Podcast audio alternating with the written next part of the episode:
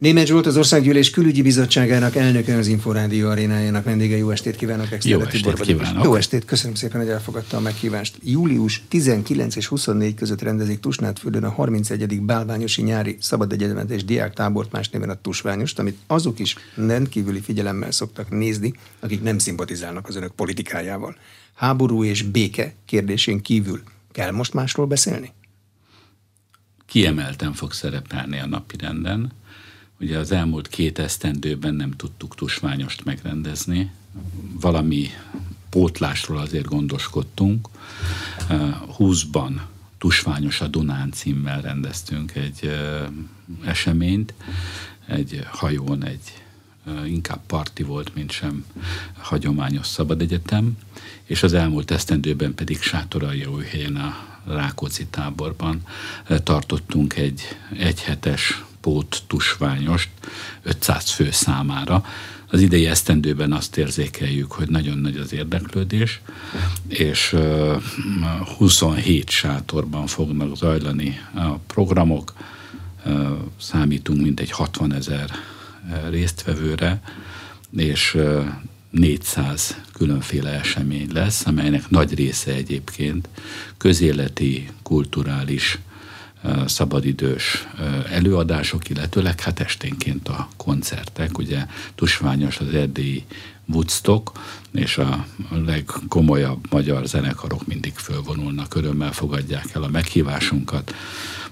Beatrice és Nagyferó és erdélyi bandák közül a legkisebbektől a jelentősebbekig, mint a Bagosi Brothers, akik Magyarországon is ismertek, illetőleg egy nagyon erős népzenei vonulata is lesz a tábornak a Kriza János sátorban az egész Kárpát-medencéről, ből jönnek hagyományőrzők és harmadik tartó táncházak lesznek azt a hagyományt tartják, hogy nem csak a saját politikai közösségükből hívnak beszélgető társakat, hanem mindenhonnan, meg a fogadó ország politikusait is igyekeznek meghívni, hogy ott más körülmények között a nyilvánosság előtt lehessen Igen, ezt őket. nagyon fontosnak tartjuk, hogy ugye van egyrészt tusványosnak ez a sajátos mixe, amit az előbbiekben elmondtam, hogy egyrészt fesztivál, másrészt szabad egyetem. Ezt a jellegzetességét tartom egyébként a legnagyobb erényének. Ez az, ami örök, van, ami örök. A 31. tábornak ez a címe, ez mindenféleképpen egy időtálló vonatkozás a tusványosnak, de a másik része az, amire utal ön is, hogy nagyon komoly, izgalmas viták zajlanak. Most, most is tervezünk egy pártpolitikai kerekasztalt az ellenzék részéről. Molnár Zsolt az MSZP színeiben, illetőleg a az LMP frakcióvezetője helyettese, keresztes László Lóránt fog vitatkozni Kocsics Mátéval, illetőleg Nacsa Lőrincel. Fontosnak tartjuk a nemzetközi vendégeket is, így természetesen alapvetően a román kormányzatból azért inkább az RMDS politikusok fognak megjelenni, de ők ott lesznek szinte kivétel nélkül, négy miniszter fogja képviselni a román kormányt az RMDS politikusai, de nagyon komoly román értelmiségi részvételre számítunk, olyan vezető értelmiség tehetségiek, mint Gabriel Andrescu, aki Magyarországon is nagyon ismert, hagyományosan a vendégünk szokott lenni, most is várjuk, és a nemzetközi részvételnél még szeretném kiemelni, hogy társ szervezőnk a Danube Institute, amelyik egy budapesti székhelyű, angol száz orientációjú, konzervatív think tank, és mintegy 10-15 angol száz vendéget fogunk őnekik köszönhetően fogadni a táborban, angol-amerikai résztvevők, de olyan személyek is lesznek, akik például Izraelből vagy Észak-Macedóniából érkeznek, illetőleg van még egy fontos réteg, ezek a lengyelek. A Felcsák Intézet nagyon komoly lengyel vendégkört invitált meg, ők is tártszervezőink, tehát egy tucatnyi lengyel előadóra is számítunk a táborban, és ahogy már említette, itt a háború mindenféleképpen egy kiemelkedően fontos ö, téma lesz, de azt hiszem azok a témák, amelyeket most ebben a műsorban végig fogunk venni, azok szinte kivétel nélkül nagyon hangsúlyosan fognak szerepelni a tábornak a programjában. Jót szokott tenni a romániai magyar képviseletnek, amely nem egyosztatú, tusványos? Jót szokott tenni, mert itt mindenképpen beszélgetniük kell egymással. Tehát nagyjából egy kétpólusú erdélyi politikával van dolgunk. Hagyományosan az Erdélyi Magyar Nemzeti Tanács, ami kiemelt partnerünk, amelyet ugye Tőkés László vezet, de immáron évek óta is, évek óta az RMDS a legmagasabb szinten jelen van a táborban, és nagyon izgalmas erdélyi belvitáknak is a részesei lehetünk tusványosan. Mi a magyar kormány álláspontja az erdélyi magyar képviseletek belvitájáról? Támogat-e valamelyik politikai formációt a magyar kormány? Mi nagyon ö, nagy hangsúlyt helyeztünk ö, mindig is a nemzetpolitikánkban arra, hogy az ő belügyeikbe nem kívánunk beavatkozni. Az erdélyi magyarok és a többi külhoni magyar közösség dönt arról, hogy ö, kik kapják meg a bizalmat a részükről. Tehát örvendetesnek tartjuk ugyanakkor, hogy van egység.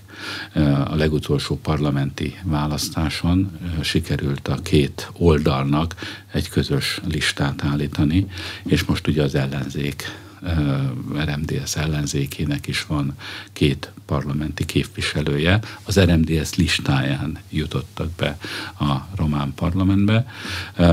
Ott, ahol együtt kell működni, ott együtt kell működni, hiszen ez a nemzeti érdek. Ott viszont, ahol lehet versenyezni.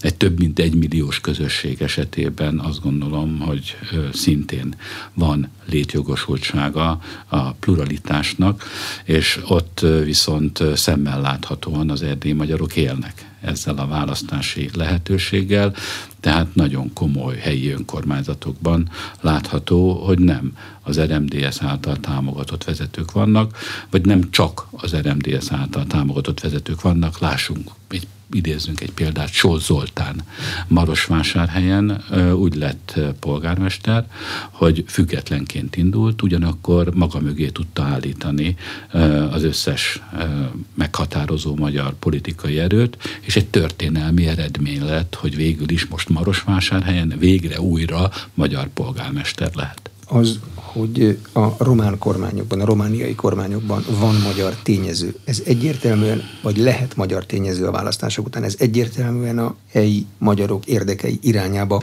viszi tovább az ügyeket? Tehát elég sikeres egy kormányon lévő RMDS, hogy ez a választók igényét kielégítse? Hogy látja innen?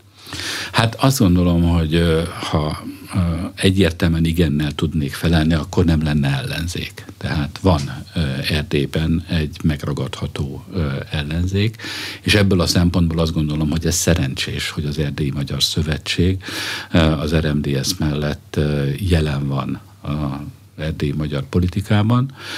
Ugyanakkor én azt gondolom, hogy egy nagyon színvonalas elitje van ma kormányon az RMDS-nek, Cseke Attila, Táncos Barna Kelemen Hunor, Novák Eduard miniszter urak fontos tárcákat visznek. Példának okáért ugye nem csak a erdő környezetvédelem tartozik hozzájuk, hanem a közigazgatás, illetőleg a fejlesztés politika is, ami egy rendkívül fontos terület, nem beszélve arról az izgalmas dologról, hogy a para olimpikon erdély magyar sportoló Novák Eduard megkapta a román sporttárcát, és azt a magyar know-how-t, amivel egyébként a sportpolitikában azért Magyarország valóban rendelkezik, azt közvetlenül tudja Románia rendelkezésére bocsájtani. Tehát összességében azt gondolom, hogy a RMDS egy eredményes érdekképviseletet ellátó szervezet, fontos szerepet játszanak a két oldalú kapcsolatokban is. Ugye éppen tegnap járt Szijjártó Péter Bukarestben, és Bogdan Aurescu külügyminiszterrel áttekintették a két oldalú kapcsolatokat, vagy pár héttel ezelőtt Johannis elnök fogadta Novák Katalin magyar köztársasági elnököt. Tehát a magas szintű érintkezések azok úgy látom, hogy egy lendületet kaptak. A Romániának a nyitottsága arra, hogy együttműködjünk a közös érdekek alapján, most különösen egyébként a gáz és az energetika kérdése került nagyon hangsúlyosan a tegnapi napon a két külügyminiszter napirendjére, és ugye Románia egy nagyon komoly gázlelő helyjel rendelkezik most a úgynevezett Deep Neptune keretei között. Magyarország már évek óta komoly érdeklődést mutat ennek a gázmezőnek a kiaknázása, illetőleg újraelosztása iránt. Hogy csak egy példát említsek, nem akarom most végigvenni a közös érdeklődésre és érdekekre egyébként számot tartó témákat. És természetesen ez jótékonyan hat azokra az érzékeny kérdésekre is, amelyeket szintén nem kerülünk meg magyar-román viszonylatban, mint például az egyházi restitúciónak a kérdése, amely rendkívüli mértékben döcögve halad, visszalépésekkel, ugye legutóbb meglehetősen komoly fölháborodást keltett a Marosvásárhelyi katolikus liceum ügyében hozott bírósági ítélet, de a kormányban jelenlévő RMDS bízom benne, hogy ezekben a kérdésekben a maga, magától telhetőt el fogja érni, és képes lesz arra, hogy egy újabb lendületet kapjon a restitúciónak a folyamata, hogy megint csak egy példát említsek, és ne tekintsem át a teljes erdélyi magyar probléma együttest. Milyen hozzáállása kell, hogy legyen a régióban példátlanul stabil magyar kormánynak, egy kevésbé stabil eh, másik kormánykoalícióval való együttműködésben. A civil azt gondolná, hogy tulajdonképpen mindenkivel jóban kell lenni a másik országon, meg ki tudja, hogy egy következő választáson kikerül kormányra. Ez egy izgalmas kérdés, eh, és ugye most eh, Romániában egy komoly belpolitikai helyzet állt elő azáltal, hogy nagyon erős a szociáldemokratáknak a szerepe meghatározó a kormányban. Természetesen ott van az elnökhöz kötődő liberális párt is, de mindenki érzékeli azt, hogy ez most azért alapvetően egy kohabitáció, egy együtt élés különféle politikai erők között, és az is tagadhatatlan, hogy egy nagyon komoly külpolitikai válság helyzetben van az egész térség, az egész európai közösség. Látható az, hogy Románia számára felértékelődőben vannak az elmúlt időszakban az európai kapcsolatok, hiszen e, Európa egy komoly nyomás alatt van, és egyre komolyabb figyelmet fordítanak Amerika, a NATO mellett a románok az Európai Uniós jövőt érintő kérdésekre is, illetőleg a térségi ügyekben is most egy újratervezésnek lehetünk a szemtanúi, hiszen az ukrán háború nem csak az egész nyugati világot, az Európai Uniót, hanem a közép-európai térséget is rendesen próbára teszi. De hogyha az ember egy kicsit komolyabban megvizsgálja azt, hogy a románok mit csinálnak mondjuk a háború vonatkozásában, Ukrajna vonatkozásában, akkor rá fog jönni, hogy nem nagyon különbözik a román megközelítés meg a magyar megközelítés, és ez egy jó alapot jelent arra, hogy a térségpolitikában is közös megközelítést alkalmazzunk. Visszatérve még egy kérdés erejéig tusványosra, az alig ha vitatható, hogy a legnagyobb érdeklődés a miniszterelnököt, Orbán Viktort szokta ott kísérni, mert ott nagyívű eh, politikai magyarázatot ad arra, ami a világban éppen zajlik. Erre számítanak ebben az évben, és igen, tudják, miről fog beszélni? Hát ezt soha nem lehet tudni, hogy a miniszterelnök miről fog beszélni, ezt 30 éves tapasztalat alapján mondhatom, hiszen én 30 éve ott ülök mellette a színpadon, mint hogy egyébként Tőkés Lászlóval együtt tesszük ezt. Ennek a szombat délelőttnek általában ez a koreográfiája, és látom azt, hogy még az utolsó pillanatokban is jegyzetel és javít és hozzáír a szövegéhez. De valóban, hogyha az ember meg akarja fejteni a Fideszt, vagy éppenséggel Orbán Viktort, akkor azt gondolom, hogy nem lehet eltekinteni a tusványosi beszédektől. Ezek a beszédek, ezek nagyon szépen leírják azt, hogy milyen gondolati és politikai fejlődésen mentünk keresztül, most ezt többes szám első szemében mondom. Én arra számítok, hogy a nagy kérdéseket fogja megint érinteni. A miniszterelnök, tehát a háború kérdése minden bizonyal hangsúlyosan kerül napirendre. A gazdasági válság most már látható, hogy meghatározó módon követi a háborút, és nem elválasztható tőle, akár a, az inflációra, akár az árfolyam kérdésekre, vagy éppen arra az energiaválságra hadd utaljak, amely most már eh, napi szinten foglalkoztatja a kormányzatot, illetőleg a magyar és tágabb társadalmi köröket is. Illetőleg itt van most már velünk jó ideje az európai jövőnek a kérdése. Most zárult le az Európa jövőjéről szóló konferencia, és biztos vagyok benne, hogy ezeket a kérdéseket a miniszterelnök érinteni fogja majd a beszédében, de az utolsó pillanatig alakulhat ez. Én is érdeklődéssel várom, hogy az elkövetkezendő napokban milyen javaslattal, milyen gondolati elemekkel fog majd a miniszterelnök előrukkolni. Az Európa jövőjéről szóló konferencia sorozat végén lett 49 javaslat, több mint 300 intézkedés. Ebben ilyesmi van, mint további integráció, védelem és energiapolitika, uniós intézmények, E, parlament jogszabálykezdeményezési joga és a tanácsi döntések egyhangúságának felszámolása. Erre a magyar kormány egy országgyűlési határozati javaslattal, pontosabban a parlament válaszolt, van kijelölte, hogy a magyar kormánynak mit kell képviselnie Európa jövője vitában. Nem passzol a két álláspont. Föl lehet valahogy oldani? Én azt hiszem, hogy ez egy nagyon széles menü amivel ez a konferencia lezárult, és fontos az, hogy egyes országok tegyék világossá, hogy ők mire helyezik a hangsúlyt, mi az ő megközelítésük.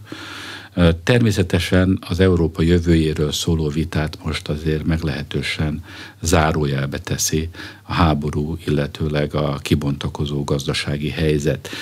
Tehát először is én azt hangsúlyoznám, hogy Magyarországnak idáig is volt egy világos álláspontja, most foglaljuk össze röviden, mi a nemzetek Európájában gondolkodunk, a nemzeti identitásnak, illetőleg a nemzeti szuverenitásnak a megőrzése, a mi Európa politikánknak központi része, és vitában állunk egyes, nem minden, de egyes föderatív megközelítési módokkal. Ugyanakkor a magyar álláspont az elmúlt időszakban igyekezett pragmatikus lenni, tehát nem dogmatikusan közelítjük meg, hogy ami föderáció, ami több jog, az nem elfogadható. Noha vannak ilyen álláspontok is a magyar kormányzaton belül, hogy most már semmi to- további esítés. Én nem ezen az állásponton vagyok. Én úgy gondolom, hogy például az a véleményünk, hogy a védelmi területen további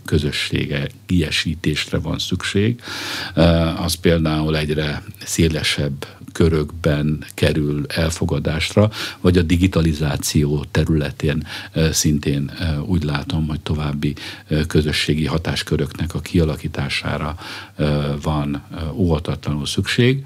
De, de ugyanakkor, amit itt említett, külpolitika területén, vagy az adópolitika területén, az a megközelítés, hogy nem szeretnénk föladni a szuverenitásunkat, és ragaszkodunk ahhoz, hogy ezeket a kérdéseket konszenzussal döntsük el. Ez Magyarországon nem képezi vitatárgyát, de azt kell mondanom, hogy hála Istennek ezekben a kérdésekben van egy nagyon széles országcsoport, különösen Közép-Európa tartozik ide, amelyik egyetért a magyar állásponttal. De ami a gazdasági ügyeket illeti és a háború kérdéseit, azért dörömböl itt Európának a kapuján ez a kérdéskör, és azt hiszem, hogy mindenféleképpen viszonylagosítja a nagy európai víziókat, és segít abban, hogy pragmatikus megoldásokat találjunk ezekre a most meglehetősen nagy erővel megjelenő kérdésekre, és és hát nekünk magyaroknak pedig kulcsfontosságú kérdés az, hogy hozzájutunk-e a pénzügyi forrásainkhoz. Európának egyébként ma a fő kérdése az az, hogy hozzájut-e a forrásokhoz, lesz-e pénze, illetőleg az eurónak a pozíciója hogyan fog alakulni, az európai versenyképesség hogyan fog alakulni amerikai összehasonlításban, hiszen úgy tűnik, hogy menekül a pénz az Egyesült Államokba, és ez már a valuták közötti erőviszonyokban is látszik. Nagyon Paritáson vannak paritáson van, noha a kettő az egyhez volt az euró megalkotása időszakában. A dollár euró most egy az egybe van, ennyire duplájára erősödött az euróhoz viszonyítva a dollár, tehát ez az előttünk álló időszak, amely egy nagyon nehéz idő lesz, ez közös válaszokat igényel, a gazdaság versenyképessége, különösen az energia területén kell bölcs megoldásokat találni Európának, illetőleg az is látható, hogy néhány olyan kérdés, ami nekünk veszőparipánk volt az elmúlt időszakban, megkerülhetetlenné válik. Ez pedig az, hogy mit kezdünk a szomszédságunkkal, mit kezdünk a bővítésre váló országokkal. Ugye most már összecsúszik a szomszédságpolitika, a keleti szomszédságpolitika, meg a bővítési politika, politika. Ma már nem két külön politikáról beszélünk, eh, hiszen eh, bővítési eh, perspektívát kapott Moldova, Ukrajna, Egyenlőre ez a két ország, de azt hiszem, hogy az elkövetkezendő időszakban nagyon hangsúlyosan fognak ezek a kérdések felvetődni, mert ha nem a helyi értékén kezeljük, akkor félő, hogy a szomszédságunkban, a Balkánon, Kelet-Európában további nagyon súlyos biztonsági problémák merülhetnek fel. De az, hogy Ukrajna egy bővítési perspektívát kapott határidő nélkül természetesen bármeddig tarthat, Törökországé 30 éve tart ez stabilizálja a térségünket? Vagy mi lenne, hogyha Ukrajnában éppen háború zajlik? Jó az nekünk, hogy bővítési perspektívát kap egy támadott ország? Ugye ez a, a elmúlt években is folyamatosan napirenden lévő kérdés volt. Mit kezdünk a keleti szomszédságunkkal, illetve a balkáni szomszédságunkkal? Mind a kettő térség egyébként ki van téve a nagyhatalmi behatásoknak, az orosz érdeklődésnek, a töröknek, vagy a muzulmán világ érdeklődésének, hogy csak néhányat említsek, és ez sajnálatos módon a jelenlegi helyzetben sokkal inkább destabilizáló, mint sem nem. Egy geopolitikai döntést hozott ebben a kérdésben az Európai Unió, és izgalmas volt látni azt, hogy hogyan fogadja ezt Oroszország és az Európai Unióval kapcsolatosan sokkal megengedőbbek voltak Putyinnak a nyilatkozatai, mint a NATO tagság összefüggésében. Ezért azt hiszem, hogy ez figyelemre méltó. Ezért is tartom egyébként egy stratégiai hibának azt, hogy Georgia esetében az Európai Unió nem bizonyult elég bátornak, hogy meghozza a döntést. Hivatkoznak persze sok mindenre Georgia esetében, de nem hiszem, hogy az ukrán vagy a moldáv demokrácia bármilyen mértékben is a georgiai demokrácia mögött lenne, és az a elszólás Macron részéről, hogy a földrajzi helyzete Georgiának ugyanannyira közrejátszott ebben a döntésben, mint a demokratikus kritériumoknak való nem megfelelés. Hát azt gondolom, hogy ez rendkívül árulkodó. Georgia vonatkozásában egy hiba történt, de bízom benne, hogy képes lesz az Európai Unió ezt korrigálni, és ha egyszer hozott egy geopolitikai döntést Ukrajna és Moldova esetében, amiben én azt gondolom, hogy Magyarországnak eddig is élenjáró szerepe volt, és a jövőben is fontos szerepe lesz, hogy ez valóságos folyamattá váljon ez a jelenlegi geopolitikai döntés, akkor ezt hamarosan Georgia vonatkozásában is meg kell lépni egészen friss az Európai Bizottság éves jogállamisági jelentése, amely sok újdonságot nem tartalmaz, ha csak azt nem, hogy a rendkívül gyors jogalkotás az a jogszabályi környezet romlásához vezethet, vezetett. E, a magyar kormányzás e, talál ezeken a jelentéseken valami fogást, tárgyalási alapnak tekinti, vagy elkönyveli, mint egy szokásos jelentést? Meglehetősen sokfajta jelentés készül részben az Unióban, részben az Európa Tanácsban, illetőleg más nemzetközi fórumokon is. És ezeket mi a magunk részéről igyekszünk a legalapos, legalaposabban tanulmányozni, de nyilvánvalóan a saját stratégiánk az arra irányul, hogy az Európai Unióval ápolt kapcsolatainkban a súlypont most azon van, hogy hogyan tudjuk azokat a lépéseket, amelyek a újjáépítési alapnak a megnyitásához kapcsolódnak megvalósítani, és itt egy kulcsfontosságú eredmény az, hogy, hogy sikerült egy olyan egyeztetési folyamatot lefolytatni, amelyek egyébként részben ezáltal a jelentés által is érintve vannak, hogy megállapodtunk ezekben az ügyekben, tehát itt sok konkrétumot azt hiszem, most nem érdemes ezzel kapcsolatban elmondani, de azért az, hogy hangsúlyt fogunk helyezni arra, hogy Magyarország megteremtse a energiafüggetlenségét, ez egyébként teljes mértékben egybeesik a stratégiai célkitűzéseinkkel, vagy a közbeszerzések vonatkozásában. Ugye arra a megállapodásra jutottunk az Európai Bizottsággal, hogy a egy ajánlatos közbeszerzéseknek az arányát gyakorlatilag felszámoljuk mondjuk 15% alá fog kerülni, de azt gondolom, hogy a magyar államnak is érdeke, hogy itt egy nagyon határozott célt tűzzön ki maga elé. A társadalmi konzultáció kérdésében szintén egyetértésre tudtunk jutni, illetőleg, hogy a korrupciós ügyekben a bírósági felülvizsgálatnak a lehetősége szintén adottá válik. Ebben a kérdésben is megállapodtunk, és ez jól példázza azt, hogy az elmúlt években ezeknek az egyeztetéseknek volt egy olyan köre, amelyekben képesek voltunk közös megállapodást elérni több alkalommal az Európa Tanácssal való egyeztetések eredményeképpen megállapodtunk a média törvénynek a módosításában, és ezek a konzultációk, ezek hoztak ilyen értelemben is eredményt.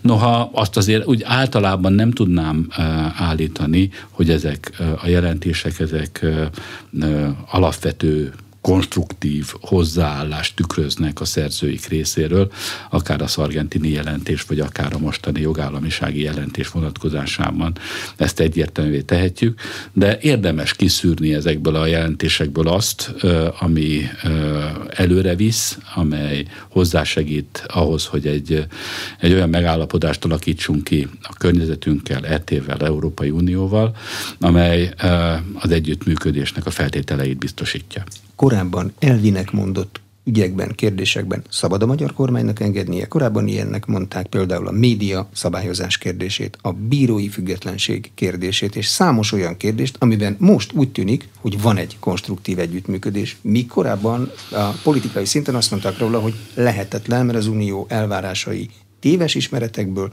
téves következtetéseket tartalmaznak. Azt gondolom, hogy itt az Európai Unió is most egy olyan helyzetben van, amikor el kell döntenie azt, hogy ez a kelet-nyugati megosztottság a háború árnyékában az eurón lévő óriási nyomás, ami ugye alapvetően egy észak-déli versenyképességi különbségből fakad nyomás közepette, merre megy tovább. És én azt hiszem, hogy Brüsszelben is növekszik azoknak a tábora, akik azt mondják, hogy most próbáljunk meg egy új lapot nyitni. A lengyelekkel történő megállapodásnak is egészen egyértelmű, hogy ez van a hátterében. A jól alakuló egyeztetések Magyarországgal is a újjáépítési alap vonatkozásában, ami egyébként ugye kihat a 7 éves költségvetés forrásaira vonatkozóan is. Ezt mutatják, és én azt hiszem, hogy ez a kulcskérdés, hogy egy ilyen utopisztikus, ideológikus Európai Uniós működés marad-e, vagy pedig képesek leszünk egy pragmatikusabb együttműködést kialakítani a kölcsönös érdekek alapján itt Európában. Hogyha ez utóbbi lesz, akkor azt gondolom, hogy meg tudja erősíteni az Európai Unió itt Közép-Európában is a pozícióit. Ha nem, akkor azt hiszem, hogy az a válság, amelynek most elében néz az egész Európai Unió, az menedzselhetetlenné válik. Brüsszel alatt az Európai Bizottságot vagy az Európai Parlamentet kell érteni, mert a parlamentből időnként egészen vad követelések hangzanak el a Magyarországra folyósítandó pénzek ügyében. Zárják el. Pont. Ugye az Európai Uniónak a három csúcs szerve, az Európai Tanács, az Európai Bizottság és az Európai Parlament háromszögében dől el, hogy végül is Brüsszel mit dönt. És ebben a helyzetben úgy gondolom, hogy egy aránytalanul nagy befolyással rendelkezik az Európai Parlamentnek a sokszor nem kormányzati szervezetekhez, NGO-khoz hasonlítható működése. A, ebből is fakad egyébként az országgyűlési határozatunknak az az álláspontja, hogy meg kell vizsgálni annak a lehetőségét, hogy hogyan lehetne átalakítani az Európai Parlamentet, hogyan lehetne a delegációs elvet bevezetni az Európai Parlamentnek a működésébe. Az Európa Tanács, ami egy másik nemzetközi szervezet, nem az Európai Unióhoz kötődik, bár számtalan közös terület van, különösen az emberi jogok területén, az sikeresen működteti a parlamenti közgyűlését ezen a delegációs elven, vagy éppen a NATO parlamenti közgyűlése is. Tehát azt hiszem, hogy az az alapvető probléma ma az Európai Parlamenttel, hogy a nemzeti tagállami megfelelés mint követelmény nem jelenik meg a képviselőknek a működésében. Tehát ha van az Európai Unióban egy nagyon komoly demokratikus deficittel rendelkező intézmény, akkor az sajnálatos módon éppen az Európai Parlament, de összességében az Európai Parlament hat az Európai Bizottságra, és itt az Európai Tanácsnak van egy nagyon fontos szerepe, hogy mennyire tudja a bizottságot, illetőleg a parlamentet kordában tartani, és itt viszont annak a jelentősége, hogy mi a nemzetek Európáját képviseljük, és nagy hangsúlyt helyezünk a azokra a döntésekre, amelyek konszenzussal kell megszülessenek, és az Európai Tanácsnak ez a működési elve, az éppen ezzel függ össze. Az Európai Tanácsnak képesnek kell lennie arra, hogy mind a bizottságot, mind a parlamentet valamilyen szinten kordába tartsa. Elvileg elképzelhető a döntési mechanizmus egyhangúságának eltörlése? Vagy ez csak akkor lenne elképzelhető, hogyha aki ezt ellenezte, az egyszer belemenne? Az Európai Tanács az egyhangúság elvén működik, és ugye van itt egy egyensúly a közösségi területek, illetőleg a tagállami területek között. Én az elkövetkezendő időszakban ezt tartom a legfontosabbnak, hogy ehhez a kérdéskörhöz kell tudnunk pragmatikusan viszonyulni. Visegrádi négyek együttműködésének az állapotát mi mutatja meg? Mert a háború idején úgy tűnt, hogy az a régi együttműködés, az mint hogyha a múlté lenne. Vannak ilyen nézetek, a Visegrádi Együttműködés megítélésem szerint jobb állapotban van, mint ahogy azt az ellenfeleink láttatni kívánják ugyanakkor nincs olyan jó állapotban, mint amilyenben volt, és mint amilyenben kéne lennie.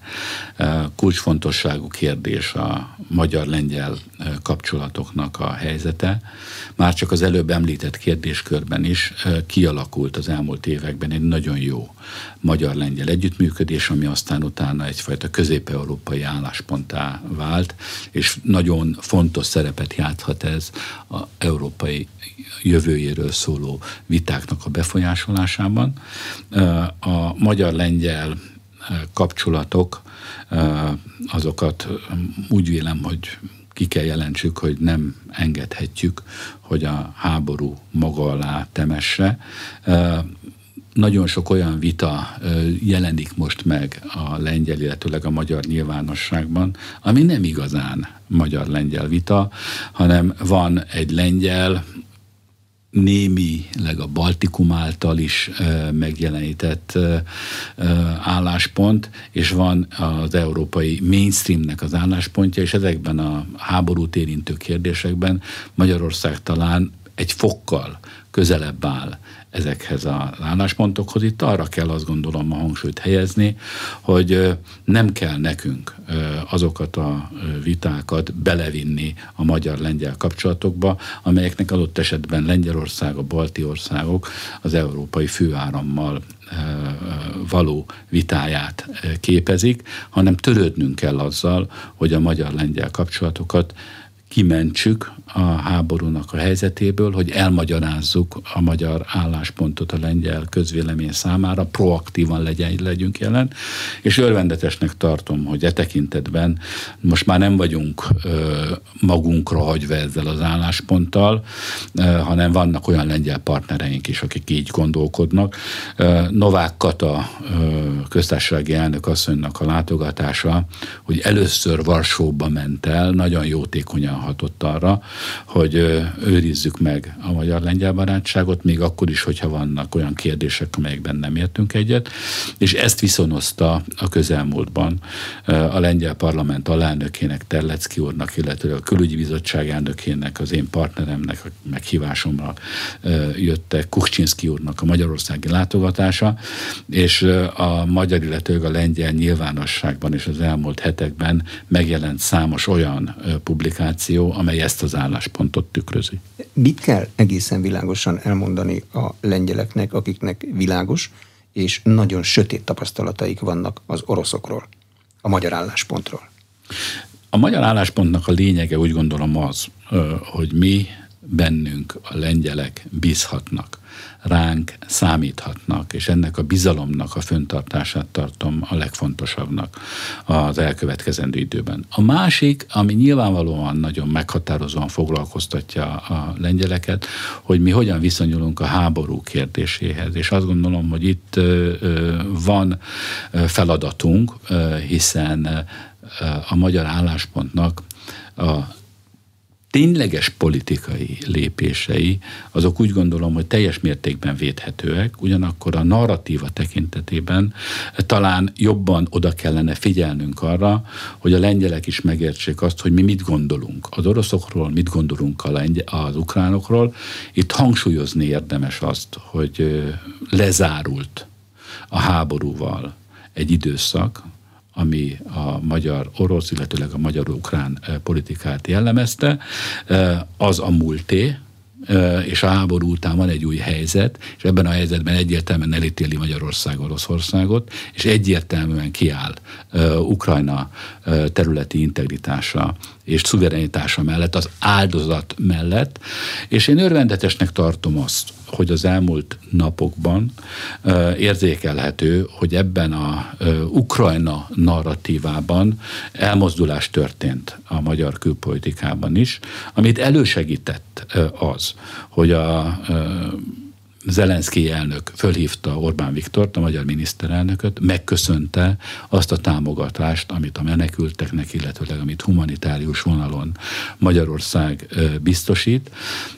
Ilyen értelemben azt az álláspontot, amit mi a szankciók vonatkozásában az elmúlt időszakban képviseltünk is megköszönte, hiszen hat szankciós csomagot fogadott el az Európai Unió Magyarország aktív hozzájárulásával, amiben természetesen benne van, hogy mi mentességet kaptunk az olaj embargó alól, de tudomásul vette a lengyel, az ukrán elnök ezt a magyar megközelítést is, hiszen Magyarország nagyon nehéz energetikai helyzetben van. Az elmúlt napoknak a tapasztalatai azt egyértelműen bizonyítják. Ezt igazolja, ezt az enyhülést igazolja vissza az, hogy úgy döntött a lengyel elnök, ahogy döntött egyes nagykövetek, így a budapesti nagykövet vonatkozásában is. És én úgy vélem, hogy a a lengyel fül számára kulcsfontosságú, hogy azt a nem érdek támogatást, amit Magyarország Ukrajnának nyújt, napi szinten, hadd arra, hogy Magyarországról kapja Ukrajna ma az áram ellátásának a meghatározó volumenét március végi nagyon komoly energetikai intézkedéseknek az eredményeképpen összekapcsolódott Magyarországon keresztül Ukrajna az európai áramellátással, hogy most mást ne is említsek. Összességében tehát a közép-európai és a visegrádi együttműködésre azt tudom mondani, hogy ha a magyar-lengyel kapcsolatokban meglévő nézetkülönbségeket figyelembe is vesszük. Ez a térség az együttműködésre utalt. A térségünk, térségünknek a számai azok rendkívül kedvezőek, a kereskedelmi, illetve a tőke kapcsolataink nagyon jól alakulnak, és én nem értek egyet azokkal az álláspontokkal, hogy Visegrád halott lenne. Visegrád sokkal jobb állapotban van hangsúlyozom, mint ahogy az ellenfeleink ezt láttatni szeretnék. Létezik, és népszerű az a vélekedés, hogy Ukrajnában az Egyesült Államok vív úgynevezett proxy, tehát helyettesítővel vívott háborút Oroszországgal. Ez nem a mi háborunk, ezért ebből nekünk itt ki kell maradni. Mi háborunk, ami Ukrajnában zajlik, vagy nem a mi háborunk, ami Ukrajnában zajlik, a szomszédban? Uh, a mi háborunk is, meg nem a mi háborunk is. Tehát Magyarországnak ebből a háborúból mindenféleképpen abban a katonai vonatkozásban ki kell maradnia, ami egy rendkívül veszélyes helyzetet jelent. Nem véletlen egyébként, hogy a NATO-nak is ez az álláspontja. Magyarország a NATO tagjaként is ezt a álláspontot képviseli. Ugyanakkor Magyarország erkölcsi értelemben egyértelműen Ukrajnával van, az áldozattal van ebben a háborúban.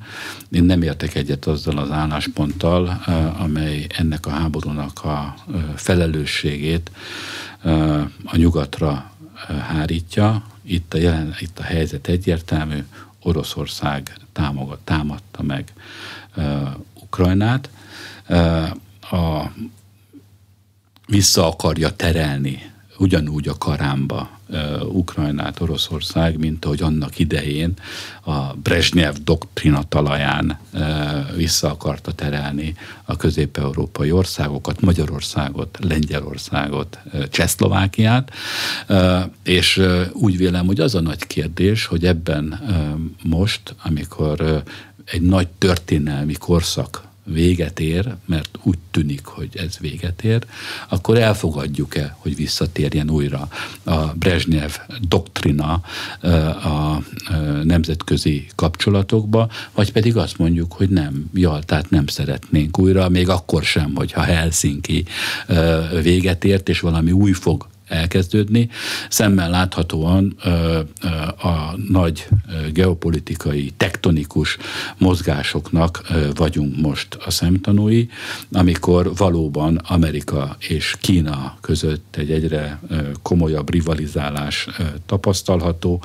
Ennek a háborúnak azonban úgy vélem, hogy Oroszország nagy valószínűséggel kárvallottja lesz, hiszen hosszú időre el fog szigetelődni a nyugati világtól mindenképpen, és szemmel láthatóan Európa számára is egy kulcsfontosságú kérdés, hogy azt a gazdasági válságot, amit a mostani háború már most jelez, és egy komoly recesszió felé tartunk, azt miként tudja Európa ellensúlyozni, és ez nem csak a orosz kapcsolatokról szól, nem csak a kínai kapcsolatokról szól, hanem arról is, hogy a nyugati világon belül milyen kapcsolatok lesznek, és e tekintetben a stratégiai autonómiának a gondolata, ami nagyon meghatározó módon merült föl az elmúlt időszakban az európai stratégiai gondolkodásban. Egy igencsak ö, fontos kérdés. A NATO jól vizsgázott az elmúlt időszakban, van egy transatlanti együttműködés a biztonságpolitika területén, de ahhoz, hogy Amerika mellett Európa ne legyen egy teljesen alárendelt, és ilyen értelemben ö, ö, vissza szoruló geopolitikai tényező, az elkövetkezendő időszakban egy egyensúlyabb rendszerre van szükség Európa és az Egyesült Államok között, és itt a stratégiai autonómiának nem csak a biztonságpolitikai, hanem minden, az élet minden területére kiterjedő vonatkozását meg kell vizsgálni, legyen szó kereskedelempolitikáról, vagy bármi egyébről. Mi mutatja meg a magyar-amerikai kapcsolatok minőségét? Mit kell figyelni? Hát itt mindenek előtt arra hívnám fel a figyelmet, hogy a biztonság politika területén nincs alternatívája a NATO-nak, az amerikai szövetségnek. Ugyanakkor látható, hogy itt az elmúlt napokban egy nagyon komoly kereskedelempolitikai vita is kibontakozott Magyarország és Amerika vonatkozásában. Felmondták a kettős adóztatási egyezményt. A kettős, 74-es kettős adóztatási egyezményt felmondták. Ugyanakkor szeretném most bejelenteni, hogy Jim Risch, a republikánus párt külügyi bizottsági rangidős tagja által kiadott nyilatkozat, amelyben üdvözölték a globális minimumadóval kapcsolatos magyar álláspontot. Egy rendkívül fontos jelzés, és ezt, mint a külügyi bizottság elnöke a mai napon egy levélben köszöntem meg Jim Rischnek, a külügyi bizottság republikánus rangidős tagjának, hiszen itt egy komoly belpolitikai vita is van az Egyesült Államokon belül, és ennek a vitának úgy vélem, hogy egy nagyon fontos fejezete lehet az, hogy meghívták a konzervatív Uniónak, a szípeknek a Dallasi nagy konvenciójára Orbán Viktor, hogy fejtse ki az álláspontját. Egy kiváló alkalom lesz, hogy a globális minimumadóval kapcsolatos álláspontunkat kifejtsük, híveket szerezzünk ennek, és bízom benne, hogy tekintettel arra, hogy Amerikában ennek a nagyon ö, ö, udvariatlan, fogalmazzunk így, lépésnek, hogy egy kettős adóztatásról szóló megállapodást fölmond az adminisztráció, ennek a hátterében fölfedezhető a választási kampány, Fölfedezhető az a türelmetlenség, hogy az adminisztráció szeretné a globális minimumadónak a kérdését még az amerikai időközi választások előtt lerendezni, ez november 8-a lesz.